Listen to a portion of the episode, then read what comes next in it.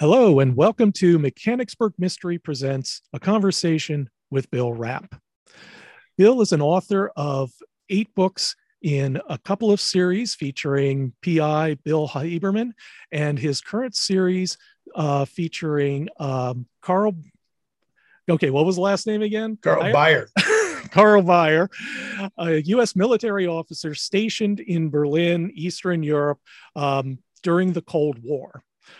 Um, Rapp is a graduate of Notre Dame with a degree in history and German, University of Toronto as a master's in European history, and Vanderbilt um, Oh, I have PhD in Vanderbilt. What what did you get your PhD in, Bill? In European history. European history, yeah. absolutely.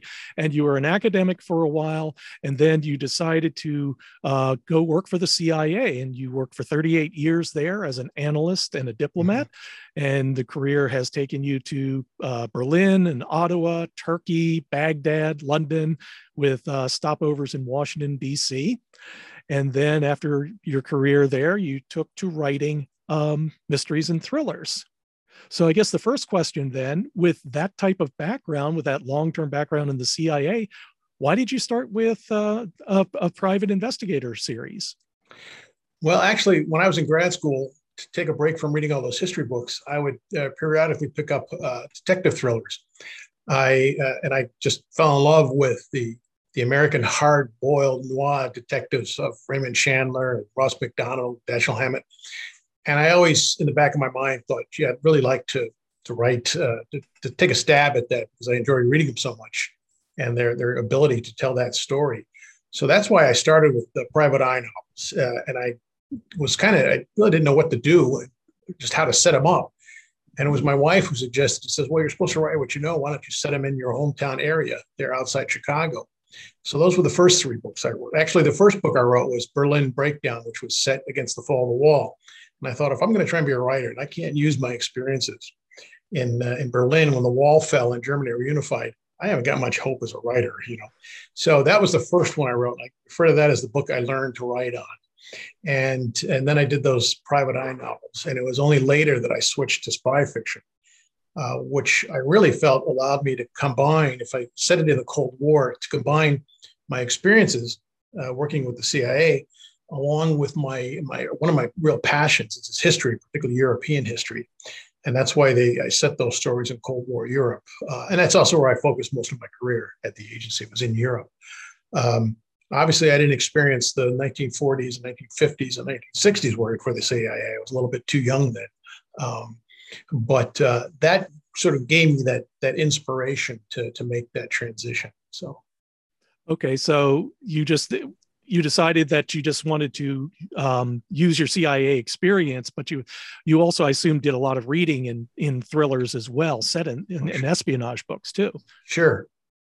Yeah. Yes, I did, and and um, I've always was uh, attracted most to the works of somebody like. Uh, uh, Charles McCarry, who uh, said his stuff actually a lot of his his character his main character uh, operates in Germany post-war Germany right after the war, and I really liked the way he would blend in a lot of the history and made his character so unique. He would write German poetry as a hobby sort of thing, and I thought that you know that was really enjoyable, and I enjoyed uh, the works of Eric Ambler as well, and, uh, and more recently the uh, there are a number of, of books that uh, actually point to what I like and what I don't like about um, the, the, current genre and, the people who practice it. I mean, they're all very accomplished writers. Um, but the, uh, the thing that bothers me about that is that it's they're very very have a very tenuous connection to the real world of espionage and intelligence work. And I thought one of the things I wanted to do was try and give readers a, a more of a sense of just why we do espionage, why we have intelligence communities and the contribution they make and why it's important and the challenges to doing that. And that's really one of the things I try and convey in the, the uh, Karl Baier stories. Mm-hmm. So I tell people that what a lot of those stories miss, uh, aside from a lot of, sort of obvious problems with having a lot of assassins running around, which isn't the real world, unless you work for the, the Russian services, obviously. Um, and everybody's always running around with their cell phones at work and that really really bothers me and my wife who also uh, worked at the agency. That's where I met her. In fact, we were just watching uh, the new series based on the Mick Herron books, which are really very enjoyable books to read uh, with the, the Slough House group there, at Misfits. Um, and the head of uh, the operations for MI5 is in this operation center, and she's got her cell phone with her the whole time. You know, at the agency, you're not allowed to bring your cell phone into work. In fact, you're supposed to turn it off as soon as you drive on the grounds. So there's those. But I also wanted to make sure that people got a sense of where we fit in the whole process in Washington, policymaking process. You know, there's a political context, there are geopolitical and strategic objectives in everything we do, and I try and convey that as well in these stories. Mm-hmm when I was talking with my wife about uh, interviewing you, um, she has spent some years in the Navy working in buildings without windows, and she wanted to ask me spe- ask you specifically, do you have to have the CIA vet your work? Yes, I do. Um, when you first join, you sign your secrecy agreement, which uh, obligates you for the rest of your life, not just while you work there, but for the rest of your life, to uh, submit your work for pre-clearance. And uh, fortunately, since my books are set far enough in the past and they're fiction, there's not that much of a challenge. I usually hear back from them within a couple weeks. And as long as I am not um, revealing any current operations or current personnel or even past cases that might still have some implications for people today and an impact on their lives today. And I've been able to avoid that. So I haven't had a problem getting my stuff cleared. Oh, that's good. That's good. So you haven't had anything. To, they didn't come back, come to you and say, "Take this, uh, take this little bit out here. This is still uh, active." No. no, they did not. Fortunately, I also had to. You mentioned that article I wrote for the Cipher Brief. I also had to submit that, of course, and I was a little concerned there because that's nonfiction. And one of the things they always worry about is if, even though you may not be um, working or representing the agency in any particular way, as an employer or former employer, are you appearing to endorse certain policy uh, objectives or whatnot? And in this one, I I don't think I, I didn't, and, and I didn't have problem get that, any problem getting that one cleared either. Yeah. So no, no it, it sounded like and and to to to tell people you were writing about Vladimir Putin and what you conceive as his objectives uh, with the war in Ukraine and his his particular policies. And yeah, it was there was nothing about a political opinion of any kind in there. It was basically yeah. an analysis of what he has said and what he may be trying to accomplish. And it was very, uh, I thought it was very good. I put on, thank you. I, I put on my old hat as a CIA analyst, CIA analyst on that one. Yeah. Well, to and to back up for a moment, you know, as mm-hmm. I understand, of course, you you actually went after you uh, you graduated with your degrees. You were actually in academia. You were a professor, right? Yes, and and as far as I was concerned, when I was in grad school at Toronto and Vanderbilt, that was going to be my future, uh, teaching as a professor in, in, European history. And I went to uh, uh Iowa State as an associate professor for a guy who was on sabbatical, taught European history for a year and I actually signed a tenure track contract for the University of Arkansas Little Rock to go teach European history down there.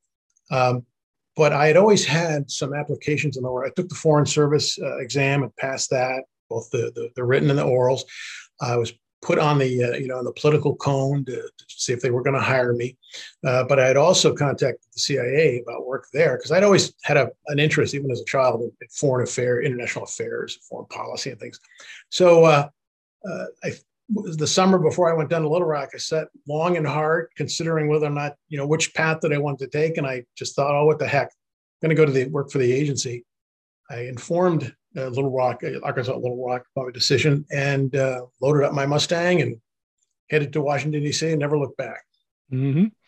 It sounds like it's going to be a lot more uh, interesting career, interesting and varied career than than staying in academia yeah, I used to tell people it's a little. It wasn't as sedentary as being an academic uh, pro- professional was. So, uh, and that was true. Yeah, absolutely. Well, it, just out of curiosity, then, and I'm not asking you to reveal anything about what you're doing. It's just about the places that you stayed and visited were so varied. What would be what would be your favorite place or your most evocative place that you visited? I, you know, I was I was speaking to my daughter's um, uh, class in international affairs uh, at American University one day, and I got that question, you know, which assignment did I like the best? I said, you know, it's kind of tough. It's like uh, all of them had their their advantages and disadvantages, of course. But I think if I had to, if I was forced to, to make that one choice, it would probably have to be Berlin because that was a, a seminal moment in European and world history. I mean, the wall fell, Germany reunified. My background focus in European history had always been Germany, modern Germany. So it was almost like a gift from heaven, you know, to, to be there, to experience that personally. And I was able to draw on my background as a German historian and a lot of the reporting and the work I did there. And it was, uh, it really, things came together and it was just a fascinating time to be there. Yeah. I experienced it from a distance because I was a copy editor in the newsroom at the time. So mm-hmm. naturally, uh, you know, it was uh, from a remove. Was there a particular memory that stays in your mind when when you when somebody says, you know, the day the wall fell? Is there something that you remember? It's it's almost an embarrassment. Uh, what happened was uh, we were sitting at home and my wife said, you know, you better go down to the wall see what's going on there, you know. And and I so I said, yeah, you're right. And it was I think this was the day after the wall uh, opened up. It was that the following evening. So I took, she had a very nice camera. And I took that with me and I went down. And of course, on the, the, the what they call the S-Bahn, the, the, the subway and, and, and um, stations, cars were getting more and more crowded the closer you got to Berlin. So then I got out, I wandered around, I, you know, took some pictures. And then I got back on, had some very interesting impressions of what was going on. And then I got on the, the, the subway car to, to ride back out to where we lived and it got so crowded. I noticed that you know you got jostled a lot. I noticed when I got back to the um, the station where I uh, disembarked, I looked down and the the lens had been separated from the camera, exposing all the film that was inside. So I lost all oh, those personal no. pictures. Yeah. Oh. uh, uh. So one of the things I remember, aside from all the people climbing on the wall, you know, and, chipping away bits and pieces of it, uh, it uh, it's that sort of embarrassing moment. You know, the one that, gee, golly what might have been. So absolutely absolutely well let's let's move into the cold war thriller series and and mm-hmm. talk a little bit uh your the latest book is berlin walls which is set uh going from the fall of the wall to the building of the wall it's set in yeah. 61 at that yeah. point in history what's what was the status of of the wall at that point well it's at that point it's just going up you know it's it's i think if I remember correct, I've been working on the next book in the series, but uh, as I think back, it, he gets to Berlin uh, a couple weeks after the wall has st- started. It's not the initial day. It's not August 13th. It's, I think it's early September when they're trying to make the transition. These Germans and the Soviets are trying to make the transition from basically some barbed wire, barbed wire and checkpoints to a, a real wall, and uh, they're they're working on the construction to it. And he uh, he goes to Berlin with a mission to uh, help with the exfiltration of a KGB officer, one who appears in earlier uh, stories. Um, and of course, up until August 13th, that wouldn't have been a problem because there was you had free movement between the sectors of Berlin, and uh, you had many East, East, Germans, for instance, lived in East Berlin but worked in West Berlin. So uh, they, he arrives there, and they, they think, "Oh gosh, I guess we've got to replan this thing," you know. And that's what they do initially is to how do they rework this to get him out and uh, and address those challenges then his mother, his uh, his wife's parents come along. They've been living in the East, and they say, "Gee, we want to get out now too." Oh, so I got to work about this too now. So um, that's where things are at. You know, they're, they're, the construction is underway. I, I try and catch that as to when he goes through the checkpoints they have set up. He's basically driving through a construction zone. Flat, you know, the the big you know lights and and construction going on, all the materials built up. You know, little construction huts and whatnot. So that's yeah. where we're at as the story opens. Yeah. Okay. And your hero, Karl Baier, what's he like as a person when we encounter him in the book? Actually, I, am glad you asked that because I think one of the things that I try and do with these books is to dispel the notion that uh, these spies are superheroes, you know, always quick with a gun. Uh, they prefer the, fast cars and loose women kind of thing. Uh, they're usually family men and they're folks just like you and me. Uh, they obviously have a certain degree of dedication and training and uh, there's a lot of training at the agency. That there, there's it's a big focus of things, and keep re so re-examining is how we do our training. Do we need to change things? Do we need to update things? So he's got that. But at the end of the day, he's a guy who likes to go home to his wife or his family, uh, his house, and uh, he's got a very good relationship with his wife. In fact, she is from Germany. He meets her in the first book in the series, Tears of Innocence, and so she's German by birth. Um, uh, but she accompanies him come back to Berlin because she had been there after the war and in the, the immediate post-war days. So he, um, uh, but he's a guy who's also very dedicated, very patriotic, but he's not blind. He's not naive. Can't be in, in that line of work. So I think, uh, but what I really want to convey is he's he's you might say he's an average Joe, but an average Joe with a lot of experience and exposure and training that sort of elevates him to to work in this particular line of, of employment. Yeah. And what kind of complications does he run into in this particular book? I, I have this impression. Obviously, he's a family man, and he has that kind of calm life.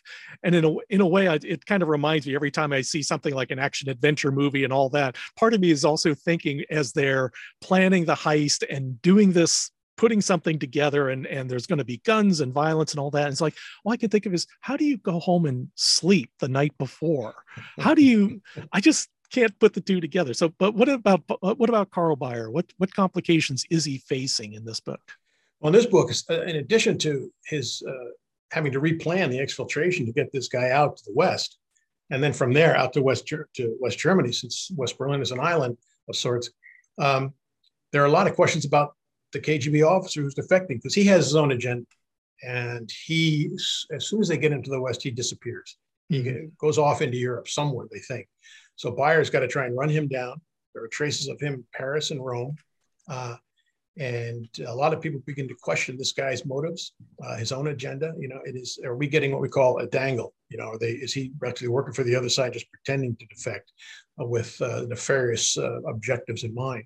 Mm-hmm. Uh, so he's got to sort that out. And himself begins to, to question that himself, which again is, is not unusual in this line of work. There is no, we used to tell as analysts, we would tell people that you can never be 100% certain because you never have all the pieces of the puzzle.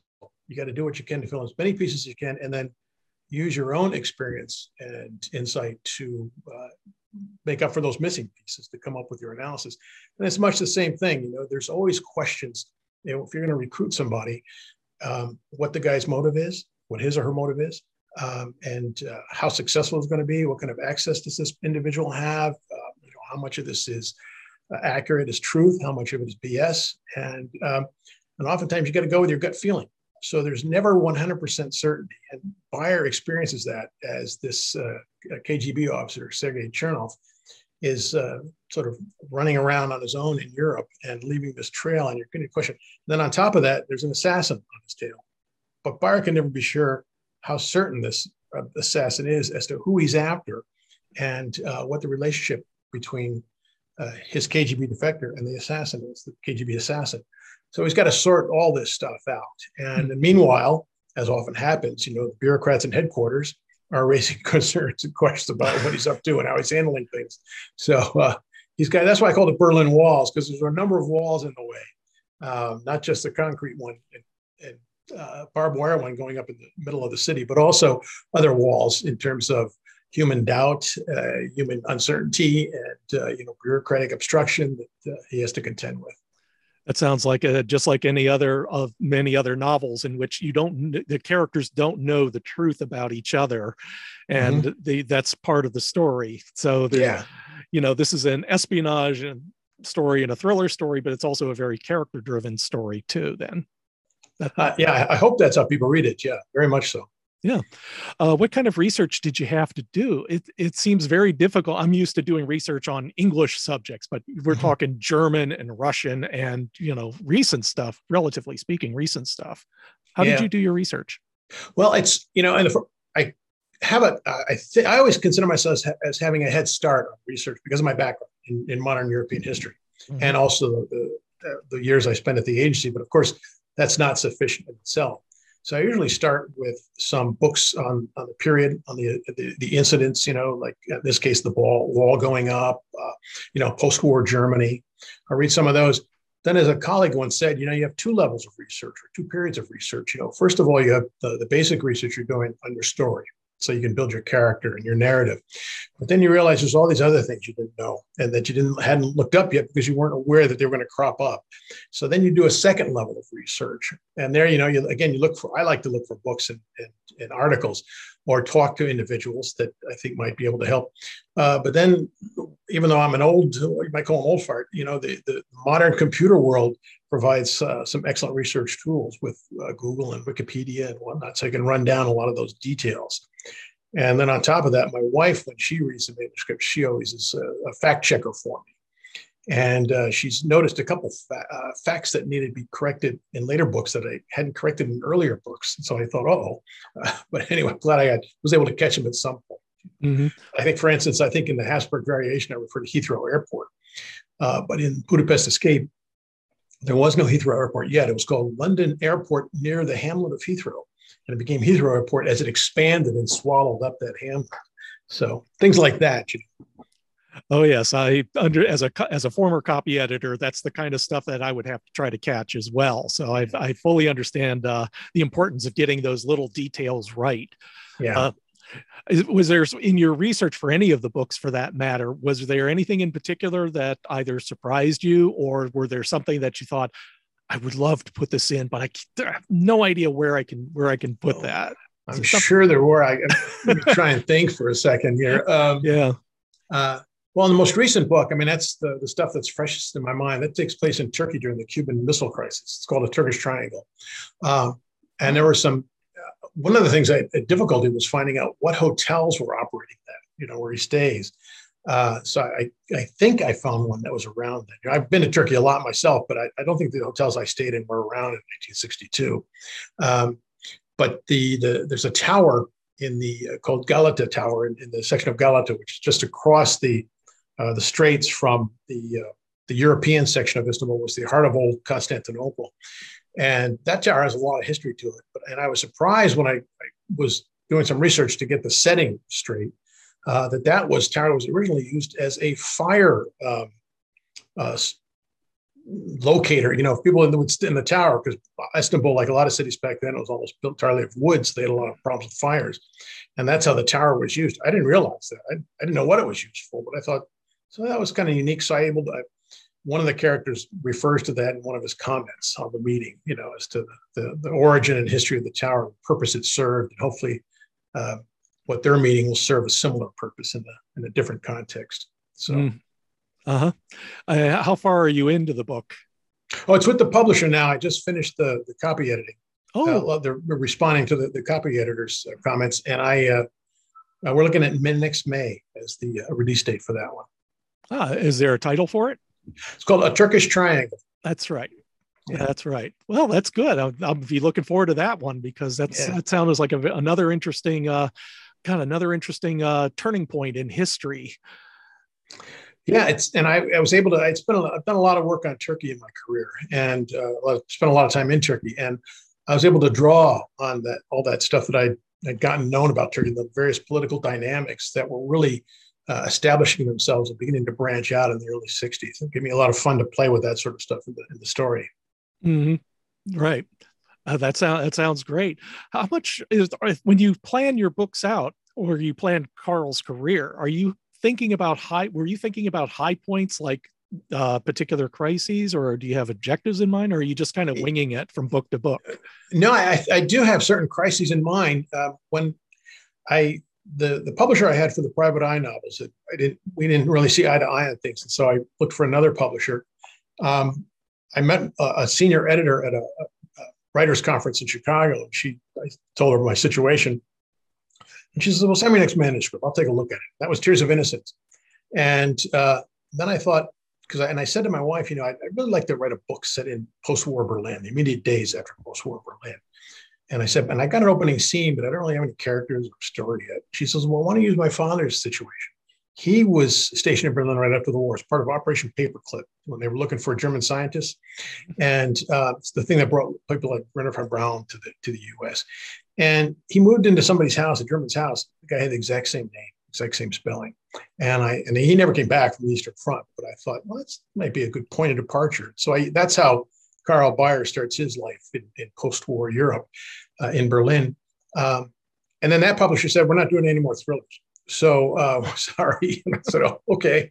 So I found a new publisher, and uh, they the they liked the book and, and uh, the, the new manuscript and that's was Habsburg variation, and they said, "Are you going to make this a series?" And I said, "Well, I don't know. I hadn't thought about it." And, they, and they, they, I said, "But you know, there are certain events in post-war Europe uh, in the Cold War that would provide a, a convenient setting, I think, for uh, espionage novels and thrillers. And uh, so that's what I've done is I've, uh, when they said, well, we want to offer you a contract, but we want to make it for more than one book. And I said, you got a series. And uh, so, so from there, I just said, you know, I just looked for various points along the way where there were various, uh, you know, crises like the the Soviet invasion of Hungary in 56 and the, the building of the Berlin Wall and the Cuban Missile Crisis. And I told my publisher, she asked, What do you got? Where's Karl Baier going next? I said, I think I got to send him to Vietnam, you know, because that's the things were really starting to to heat up, and our our, our presence there was really uh, building up at the time in, in, the early 60s there. So I'll put him in the middle of that some way. I'll find a way, I think, anyway. Now, that's not Europe, European history. So I'm going to do a lot more background reading uh, on that particular phase, even though I'm of an age where I remember a lot about Vietnam. Yeah. You know? Oh, absolutely. But you don't have that ground um, ground level experience in that area that you'll have to you'll have to accomplish some other way. Yeah, you're right. Yeah, so it'll be a challenge. Yeah, I think it would also what you've been doing with your series then is reminding us of those times and those turning points. There's an actual historical value in the books that you write, mm-hmm. especially now because you know I've, we're both of a similar age and we grew up or knew a lot about it. But as I talk with my kids, you know, and they're in their early 20s, they don't have the same body of experience to draw from that we have. They don't have the knowledge. I mean, mm-hmm. it may they may not even recognize these things, but and for especially a turning point like Vietnam in that era, yeah, uh, that's again, it's a, it's a, what you're doing is very good work in preserving and telling the story of our times from at that back back then. So I tell people, yeah, the, the stories and the characters are fictional, but the settings are real. And I think a lot of the challenges they're facing in terms of uh, geopolitics, uh, U.S. policy, uh, are I try and get those as, as uh, accurately portrayed as possible. Mm-hmm. Yeah. Well, Bill, I want to thank you very, very much for appearing today and talking with us. It's absolutely fascinating. How will people uh, find out more about your books? Well, first of all, let me thank you, Bill, for for inviting me to this. Uh, this is this sort of thing is great, and it's and I uh, I understand you're you're connected to the Mechanicsburg uh, Mystery Bookshop, which is a great bookshop. I had a wonderful experience there once on an author's panel, and then the, the COVID nineteen hit, so I haven't been able to get back, but I'm hoping to get back at some point. So that's great. Um, they can check my website, which is www.billrapsbooks, all one word, billrapsbooks.com, all, all lowercase. Uh, I think that's, uh, I also have a Facebook page. And uh, although I tend to, to post less on Bill Rapp's books for some reason and more on Bill Rapp, uh, just that uh, uh, Facebook page. So, um, or they can contact me on my my email address, which is williamrapp7 at, at, at gmail.com. And I'm happy to, to discuss things about the books and the characters and where we're going with it or where we've been. And so it's you know, I, I welcome all comers, all readers. That's great, Bill. Thank you very, very much. And this is Bill Peschel for Mechanicsburg Mystery Presents. And thank you all for showing up today. And I hope that your favorite book is the book you're reading right now. Bye bye. The Mechanicsburg Mystery Presents podcast is sponsored by the Mechanicsburg Mystery Bookshop in Mechanicsburg, Pennsylvania. The store is open with limited hours, plus, we accept appointments and offer a drive by service. The store will also ship books to your home, including those from the Peschel Press Mystery line, including our annotated editions of novels by Agatha Christie and Dorothy L. Sayers. To learn more, visit the store at www.mysterybooksonline.com. And thank you for listening.